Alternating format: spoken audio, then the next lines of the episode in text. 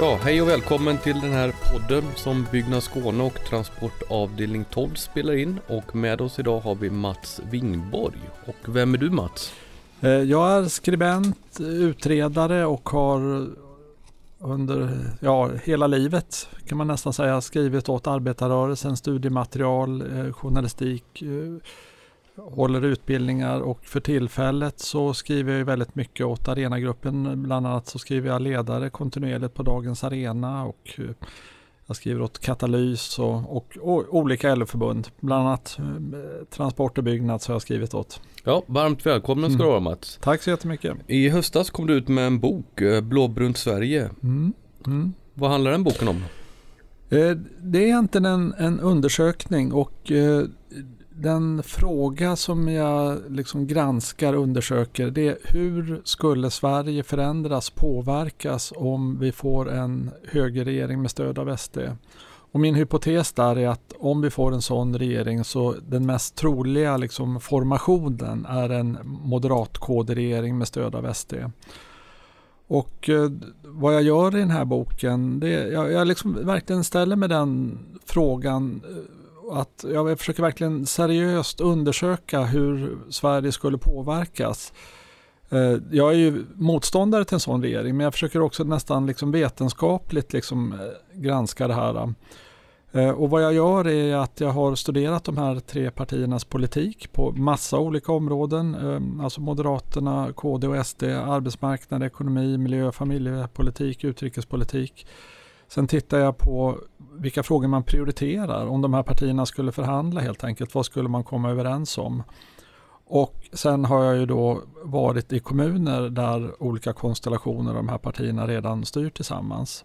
Och för att få fram det här materialet så har jag ju då intervjuat massa med företrädare för de här partierna och oppositionsföreträdare, och gått igenom dokument och motioner och historik och så att, och forskare på det här området, så att jag försökte liksom skaffa en ganska bred bild. Så. Men en viktig journalistisk princip här, det är ju verkligen att intervjua alla involverade, så att det är ju även, som sagt, många, det är Sverigedemokrater, Moderater och KD, också företrädare som jag också har intervjuat i den här boken. Men vill du utveckla lite om bland annat här misstro mot tjänstemän och sånt som du har skrivit om i din bok bland annat? Ja, alltså en sak då som jag, och det har ju kommit fram i lite olika sammanhang, och det här är ju någonting som allra mest, det finns hos Sverigedemokraterna. Det finns en föreställning hos Sverigedemokraterna, att, som partiet då uttrycker sig, att det vänsterliberala etablissemanget har liksom tagit över och styr väldigt mycket. Och det partiet själv då brukar peka på, det är ju public service, ibland en del andra media, det är olika utbildningar, folkbildning, folkhögskolor, vissa frågor är liksom särskilt rött skynke som genusforskning, men också många kommunala tjänstemän, och särskilt på den sociala sidan. Man liksom hyser en misstro, och man vill förändra, och man vill liksom, menar jag, med auktoritära medel styra och förändra innehållet. Och vad jag har sett då, för att liksom göra det här väldigt konkret, det är ju en av de kommunerna då, det är 6 kommuner idag där Sverigedemokraterna sitter med direkt och styr, en av dem är Hörby. Och där är det så då att hälften av de kommunala tjänstemännen har lämnat. De har sagt att det är omöjligt att arbeta där. Och det beror ju helt enkelt på att politiker, SD-politiker, även moderata politiker, har lagt sig i detalj och styrt deras underlag. Underlag som de har tagit fram har de inte godkänt. Eva Klang, Vännekling, som var socialchef i Hörby, var prisbelönt socialchef. Hon sa till sist att det är omöjligt att arbeta här. Men det är en annan sån kommun i Sölvesborg, där tidigare kulturchefen också sa att det går inte att fortsätta jobba här, för politikerna la sig på detaljnivå. Kan du ge något exempel på det här med detaljnivå? Ja, i Sölvesborg var det att man gick in och försökte styra vilka böcker biblioteken skulle köpa in. Man liksom strök i listorna. I Sölvesborg, det fanns på en förskola där det har inte varit jättestor migration till Sölvesborg, men på en förskola så fanns det en grupp med arabisktalande barn, och Då var det en kort föreställning som var på arabiska som turnerade på förskolan som kom till den här förskolan. Och då fick ju förskolechefen liksom ett mejl från SD-politiker där att du följer inte kommunens politiska riktlinjer som har låtit dem spela på förskolan. Bråk om att hissa Pride-flaggan har vi sett både i Sölvesborg och Hörby. Så att det är på väldigt många sådana liksom detaljområden.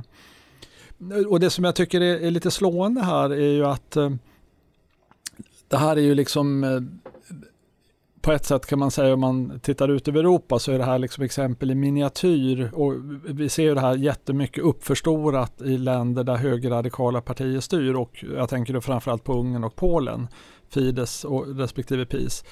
Där har ju det här liksom gått väldigt mycket längre och där styr de här partierna hela landet och där har man ju tagit över myndigheter, man har tystat oberoende media, nyligen så stängdes den sista oberoende radiokanalen i Ungern, man har avsatt domare och så vidare. Och man ska alltid vara försiktig med att dra för stora växlar, men det är liksom samma typ av tendens, samma typer av tänkande att man ser då det man kallar det här vänsterliberala etablissemanget och man vill ta över och med auktoritära medel liksom ändra innehållet. Och något annat här som verkligen liksom, man skjuter in sig på är ju liksom arbetarrörelsens folkbildning och ABF och folkhögskolor och så. Det ser vi ju i många kommuner, även där Sverigedemokraterna är i opposition och att det här vill man ju dra in stödet till. Om man går över lite till public service och kulturpolitiken också du har nämnt också. Ja. Där är det ju så idag att både Moderaterna, KD och SD vill ju dra ner på stödet till public service väldigt rejält. Men det som är en skiljelinje här mellan partierna det är just hur man motiverar det här. Och det kan ju hända att man innerst inne har mer likartad syn, men det är en väldigt påtaglig skillnad i liksom retoriken där Moderaterna och KD de liksom brukar formulera det i form av att public service ska bara ägna sig åt kärnverksamheten och det är liksom nyheter och fakta och så, inte stora underhållningsprogram exempelvis. Men Sverigedemokraterna då säger ju att public service domineras återigen av det vänsterliberala etablissemanget. Man vill liksom där motiveras av att ändra själva innehållet i det. Och det var en stor strid på SDs landsdagar, inte de senaste landsdagarna utan landsdagarna innan, om public service. Och där var det två linjer. En linje inom Sverigedemokraterna vill ju helt lägga ner public service. Och, ja, det var till och med man vill riva byggnaderna och salta marken och så uttryckte sig talare. Och den andra linjen var ju att kraftigt skära ner på det då. Och det var den senare linjen som vann ändå till sist där. Men det är liksom ett väldigt, väldigt starkt motstånd mot public service. Och som sagt med en annan typ av motivering. Och det är det som är väldigt oroande här. Här vill man, man tänker ändå här på vad som har hänt i Ungern och Polen. Det finns liksom underförstått att man vill liksom styra om utbudet av kultur, innehåll i media, och myndigheter, tjänstemäns förvaltning. Ja.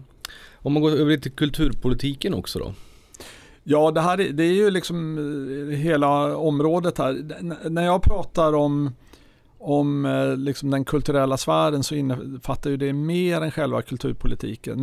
Men SD har ju, en annan sak i Sölvesborg, det var ju att det är ett samstyre där då. Det är ju Sverigedemokraterna, Moderaterna, KD och ett lokalt parti, Solpartiet, som styr tillsammans och man har antagit ett gemensamt program och där står det en punkt, man vill inte ha utmanande samtidskonst exempelvis. Och nu väldigt nyligen här så händer en annan sak att det är ju alltid utgallringar av böcker på bibliotek, men det var en väldigt, väldigt stor utgallring av böcker på bibliotek i Sölvesborg och bland annat var det ju väldigt många böcker med arbetarlitteratur där som röks om. Så att det är liksom uppenbart på det kulturella området så att man vill se ett annat innehåll och i synnerhet då förstås att offentliga medel inte ska få gå till annan typ av folkbildning eller utmanande kultur överhuvudtaget. I din bok har du också skrivit om en rad skånska kommuner som har blivit mer eller mindre systemskifte i. Så hur har det kunnat blivit så? Ja, alltså det är en sak som faktiskt... Jag har ju hållit på med de här frågorna länge och skrivit flera böcker innan, men där jag ändå blev lite förvånad själv, det är ju att om man ser då, det är ju 6 kommuner i Sverige, det är ytterligare kommuner där SD är stödparti, men det är ju då Staffanstorp, Bjuv, Hörby, Svalöv i Skåne, Sölvesborg i Blekinge och Surahammar i Västmanland sen ganska nyligen, det var ett skifte. Och när man tittar på de här kommunerna så är det ju så att på det ekonomiska området så har ju Sverigedemokraterna svalt liksom Moderaternas politik. Det är Moderaterna som styr. Det står också i det här manifestet från Sölvesborgs kommun, gemensamma då, samstyrets manifest där, att den kommunala verksamheten ska konkurrensutsättas. Vi ser genomgående i de här kommunerna hur man försöker ersätta kommunal äldreomsorg med privat, Sölvesborg. Vi ser hur man säljer ut allmännyttan eller bolagiserar allmännyttan. Hur man privatiserar offentlig verksamhet. Hur man är totalt ovillig att höja skatten med ens några ören. Hellre då drar man ner på kommunal verksamhet. Det var det som ledde till att i Bromölla där M och SD styrde väldigt länge, där SD till sist fick slänga in handduken. Det blev sådana stora protester mot besparingar där. Men bilden är väldigt liksom uppenbar här, att på det ekonomiska området så har Sverigedemokraterna liksom underordnat sig den moderata politiken. Sen har du då liksom SDs liksom huvudnummer, som jag kallar då liksom i vid bemärkelse den kulturella politiken, styra konst, utbud, ta kontroll över tjänstemän och så vidare. Och där ser vi då i några kommuner där liksom SD har drivit det här väldigt hårt, Sölvesborg och Hörby, och i andra kommuner, Staffanstorp, där har det ju bara blivit moderat politik för hela slanten. Så man kan säga, om man liksom ska summera erfarenheterna från de här 6 kommunerna, så kan man säga att det finns 2 olika utfall. Antingen blir det, när SD och M styr, antingen blir det bara moderat politik rakt av, eller så blir det moderat ekonomisk politik men med SD-inflytande liksom på det kulturella området. Mm. Du skriver också om selektiv välfärdspolitik i din bok. Kan du nämna lite om det? Ja, en liksom då viktig sak för Sverigedemokraterna. Det är ju så att under senare år så har ju migrationen och flyktingströmmarna så varit väldigt små, så att det har ju kommit väldigt, väldigt mycket färre personer till Sverige, och jag ser ju det, vi har ju LO-grupper inom Seko som jobbar på asylmottagningar och sånt, och där är det många som förlorar sina jobb idag för att det har kommit väldigt mycket färre. Och det har gjort att en annan fråga då som liksom har blivit mer central för SD, det här är ju liksom deras kärnområden, det är det som de kallar integrationspolitik. Och för SD är integrationspolitik väldigt mycket att inte ge välfärd till personer som kommer till Sverige.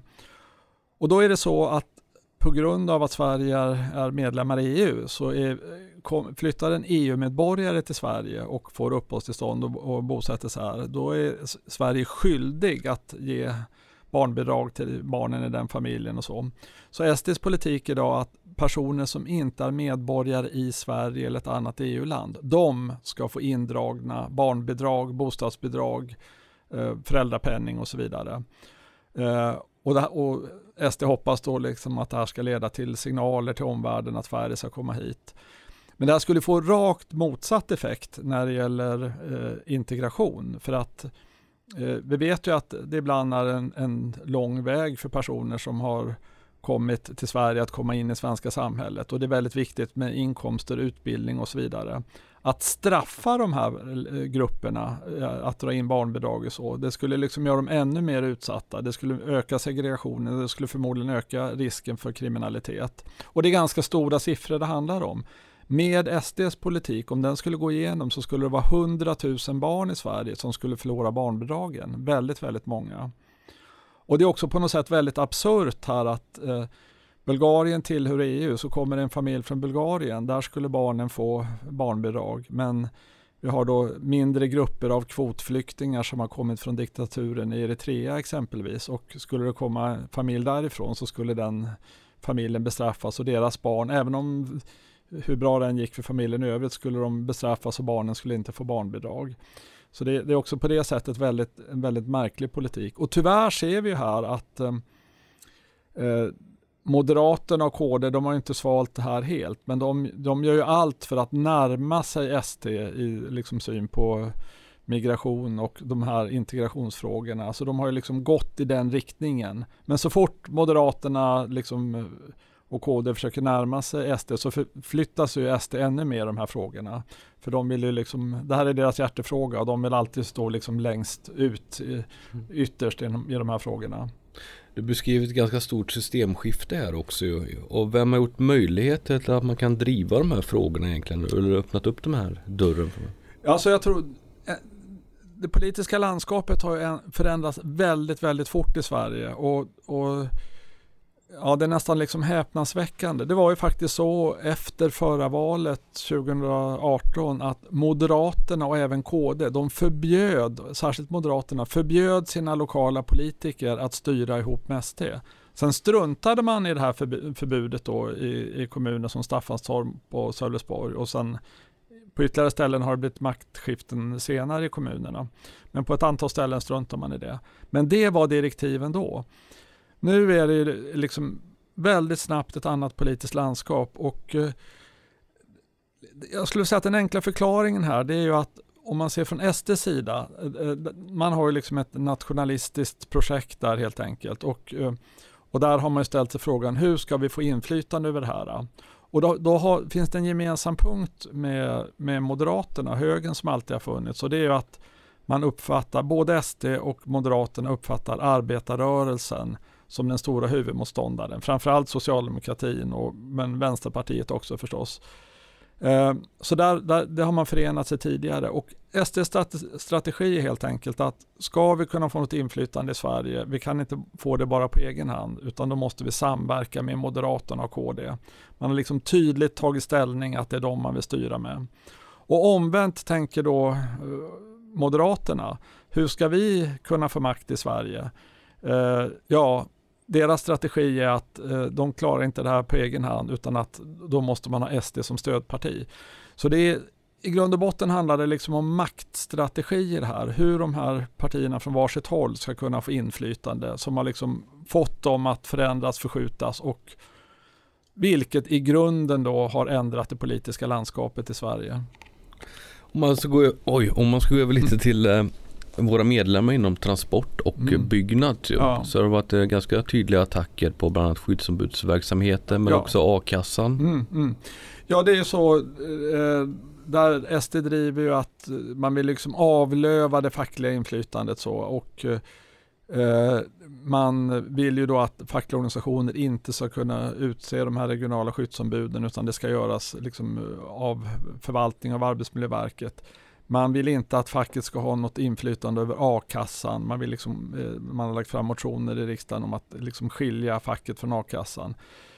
Tidigare startade SD en egen fackförening, Löntagarna, och det var ett öppet möte när den här fackliga organisationen bildades, och så jag gick dit och lyssnade, och det var ju väldigt talande, för man hade ingenting att säga om arbetsvillkor. Ordet kollektivavtal nämndes överhuvudtaget inte, utan allt var bara liksom en attack mot LO. Och man uppfattar ju liksom LO och arbetarrörelsen som sin motståndare. Man vill slå sönder det och gärna ersätta det med andra typer av liksom egna fackföreningar och så. Men som skulle bli väldigt, väldigt mycket svagare. Sen är ju en sak här som man liksom bör se upp med, tycker jag, i den här analysen, det är ju att om man liksom ska beskriva, sätta några liksom etiketter på SD, så skulle jag vilja säga att det är två liksom benämningar som är viktiga då. Det ena är att de är högerradikala. De vill snabbt och radikalt liksom förändra väldigt mycket i Sverige. Men de är också populistiska och högerpopulistiska, och väldigt ofta så kan de liksom snappa upp krav och plötsligt stödja någonting. Och det kan vara fackliga krav. Jag har sett i Karlskrona exempelvis att Vårdförbundet hade lagt fram ett program, och då knyckte man hela det här programmet. Jag har sett det när det gäller delade turer och sådana saker. Så att ibland av liksom rent populistiska skäl så kan man liksom, ja, blir en lokal opinion kring någonting. Ett annat väldigt tydligt exempel är alla byskolor och så. De är alltid försvarare, om det är en lokal opinion för att rädda en byskola, de är alltid liksom försvarare utav det. Så att man ska inte låta sig luras av det här, för att det här är ett sätt att vinna röster, och deras huvudprojekt är liksom något helt annat här. Det är liksom det här nationalistiska och högerradikala projektet. Ja, för det går lite stick i stäv med, vi förespråkar en stark a-kassa.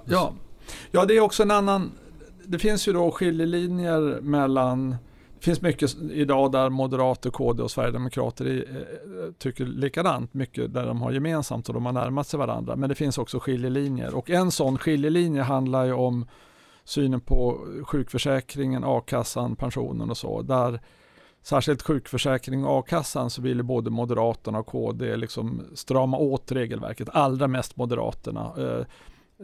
Det gäller både nivåer och möjligheten att få de här bidragen, medan Sverigedemokraterna då vill ha en mer generös linje.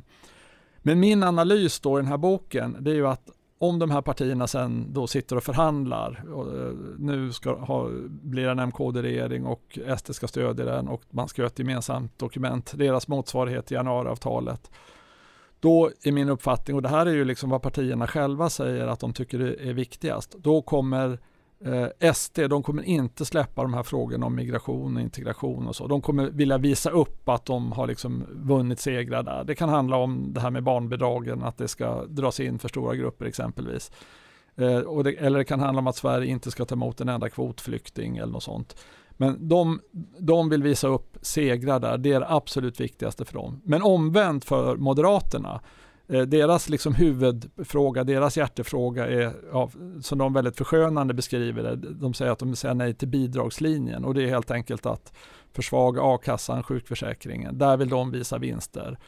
Så min analys här, det är att Sverigedemokraterna, de kommer inte släppa migration och integration, men släppa socialförsäkringarna, och tvärtom då för Moderaterna, så att det blir moderat linje, det kan ju bli någon liten kompromiss, men det är i huvudsak moderat linje när det gäller socialförsäkringar, och att SD kommer få inflytande på integrationspolitiken. Och det här, det är inte bara liksom en spekulation, för det är också så att 2 gånger så har SD i riksdagen röstat för borgerliga budgetar, för högerbudgetar, 2014 och 2018. Då kunde man rösta på andra budgetar där det var bättre regler för a-kassa, sjukförsäkring. Men för dem var det viktigare att stödja högersidan, att göra motstånd mot arbetarrörelsen och försöka avsätta en socialdemokratisk regering, socialdemokratiskt ledd regering. Så att det är verkligen inte bara liksom någon gissning det här, utan de har 2 gånger väldigt tydligt visat upp att det är så här det kommer att gå. Ja, avslutningsvis då Mats, vad vill du att våra medlemmar ska ha i åtanke när de går till valurnorna i höst då? Ja, alltså jag tycker att det är väldigt tydligt att se här att en högerregering med stöd av SD, det skulle försvaga den allmänna välfärden, och det skulle vara liksom, man vill försvaga arbetarrörelsen. Och det som jag tycker har kommit fram lite dåligt här, det är ju, det finns ju ganska mycket liksom debatt, argumentation om SD:s politik och den här auktoritära högerpolitiken och paralleller till Polen och Ungern och sånt som vi varit inne på här. Men det jag tycker försummas lite grann ibland, det är ju att SD så liksom tydligt har liksom ställt upp på den moderata ekonomiska politiken eller privatiseringar, marknadisering. Skolan är ett sånt område där de liksom helt liksom, ja, Moderaterna, KD och SD går liksom armkrok i skolpolitiken idag och vill inte se liksom några begränsningar för vinstuttag exempelvis. Men det här gäller också i väldigt, väldigt hög grad på kommunal nivå. Utförsäljning, försvagning utav allmännyttan, privatiseringar av äldreomsorg, ja, på hela linjen. Så lite paradoxalt så får man nästan säga, så är det så att faktiskt även en röst på SD liksom kan förstärka de här nyliberala tendenserna, och en röst på Moderaterna kan släppa in SD-personer i styren som kan liksom vilja kontrollera böckerna på biblioteken exempelvis. Mm. Tack så mycket Mats. Sista fråga då, var hittar man din bok någonstans? Ja, man kan hitta den i bokhandeln, eller det finns olika nätsajter där man kan beställa böcker, så den är lätt att få tag i. Verbal förlag, eller man kan beställa den direkt från förlaget också. Mm. Ja, tack så mycket Mats. Tackar.